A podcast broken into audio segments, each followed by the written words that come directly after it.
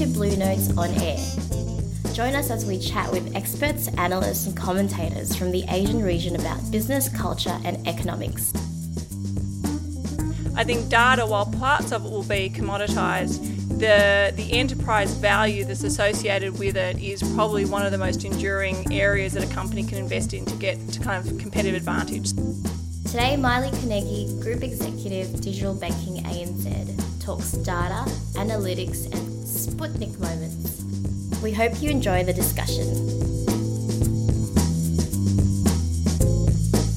before I was at Google, I was about 22 years at another wonderful American company called uh, Procter and Gamble. And one of the things that was really interesting for me was to have somewhat of a of a seat at the at, at the table watching what was at its time what was largely considered one of the world's best companies starting to slide into irrelevance. I'm not saying that P&G is irrelevant, but if you think about where P&G was, even call it 20 years ago to where it is today, it is a it is you wouldn't call it the innovation powerhouse that it, it previously had been. Um, and so to kind of go from P&G and then kind of you know go, kind of run smack into the teenager that was Google and see the differences between those two companies uh, was quite interesting. Um, and what I'm going to talk largely today about is data and data and analytics. And uh, but you know a lot of what I, I, will talk about probably could could um, could be uh, applied further than that. But the reason I want to talk about data and analytics is because for me, you know, the whole big data conversation is probably,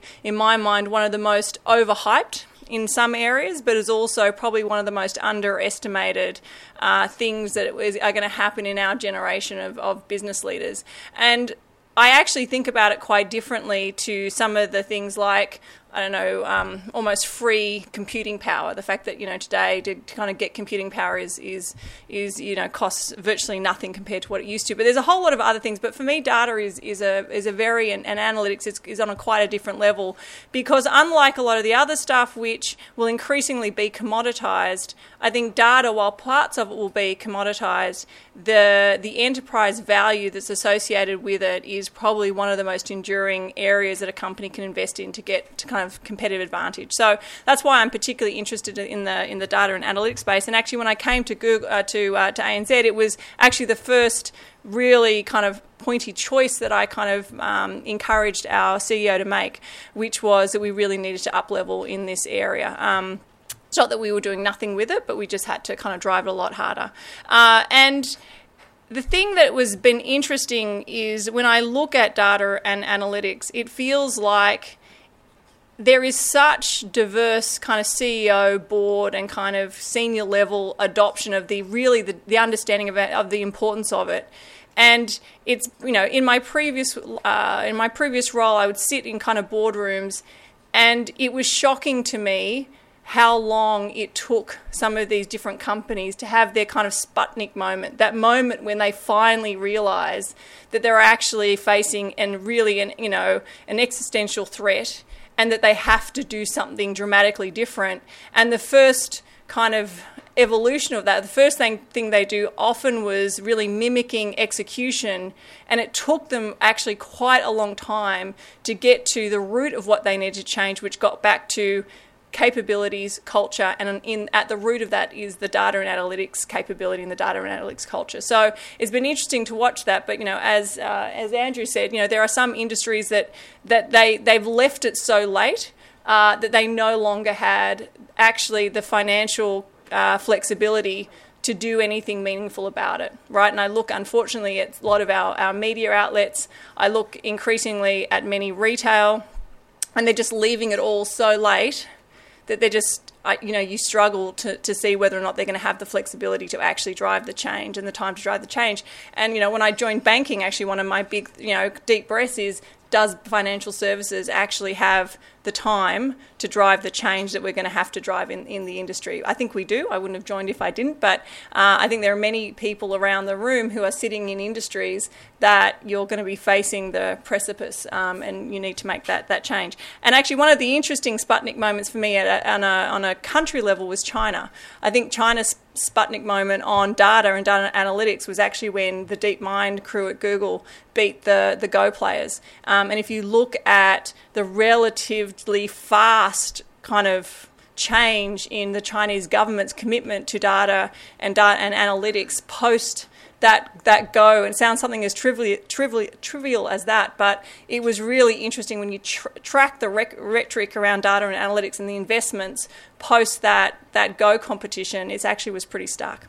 Anyway, when I look at um, what I see companies doing who are doing a good job, um, really moving uh, their data and their you know data and analytics capability forward, to me, I see them doing a couple things. One of the first ones is clearly, and this goes without saying, but you know it has to be raised up in the the CEO's strategy. If it is not one of the probably handful of things, five things that your CEO cares about, then it's not high enough up in the in the strategy. And the other one is uh, actually segmenting it into in data into two things both thinking about it as an asset in your in the strategy but also thinking about it a capability. And i see i don't see companies actually doing that very frequently saying that we actually need to build a data asset but then we also separately but linked need to actually drive the capability to know what to do with it. I often see them doing one or the other or limping link, link you know just lumping them together and not having a really clear therefore action plan against either. But that's obviously the first thing.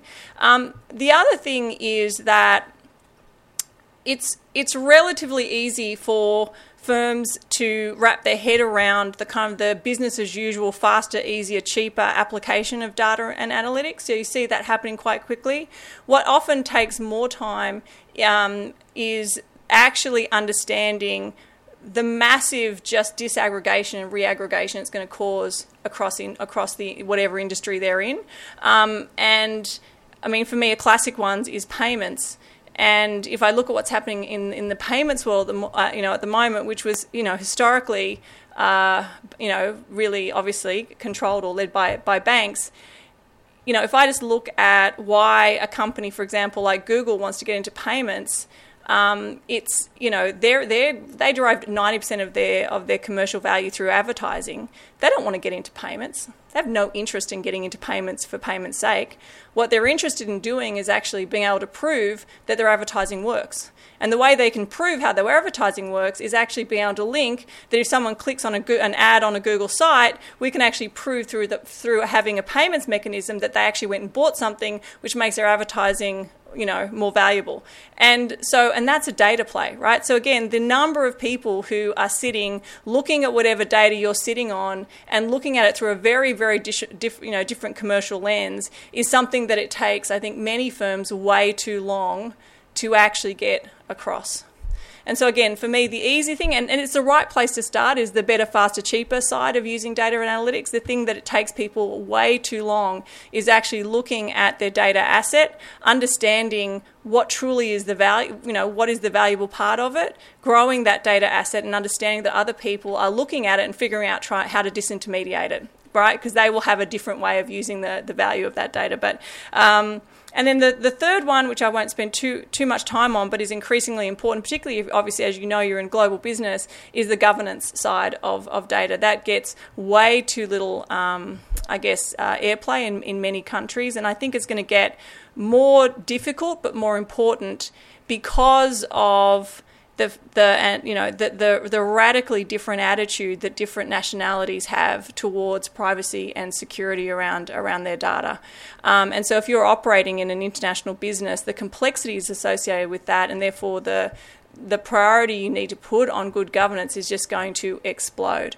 And you know the fact that you know if you look at, at the attitudes towards privacy and, um, and and data security in Germany, it looks fundamentally different to China, and again it looks fundamentally different in Australia, the US. It's, and managing that is going to be important, but also equally important. I mean, the government governments need to respond to that, but they also need to respond to the economic realities of the fact that the governments are now are looking at at data and understanding that they're going to lose industries if they don't do something about managing the, the data you know controls uh, of their existing businesses. So I think there's going to be quite, well, there already is quite a lot of pretty interesting movements happening around data, uh, regulation uh, of data, um, which is easy to tie, obviously, to consumer attitudes, but I think is increasingly going to be tied as well to good old fashioned tax revenue management as well.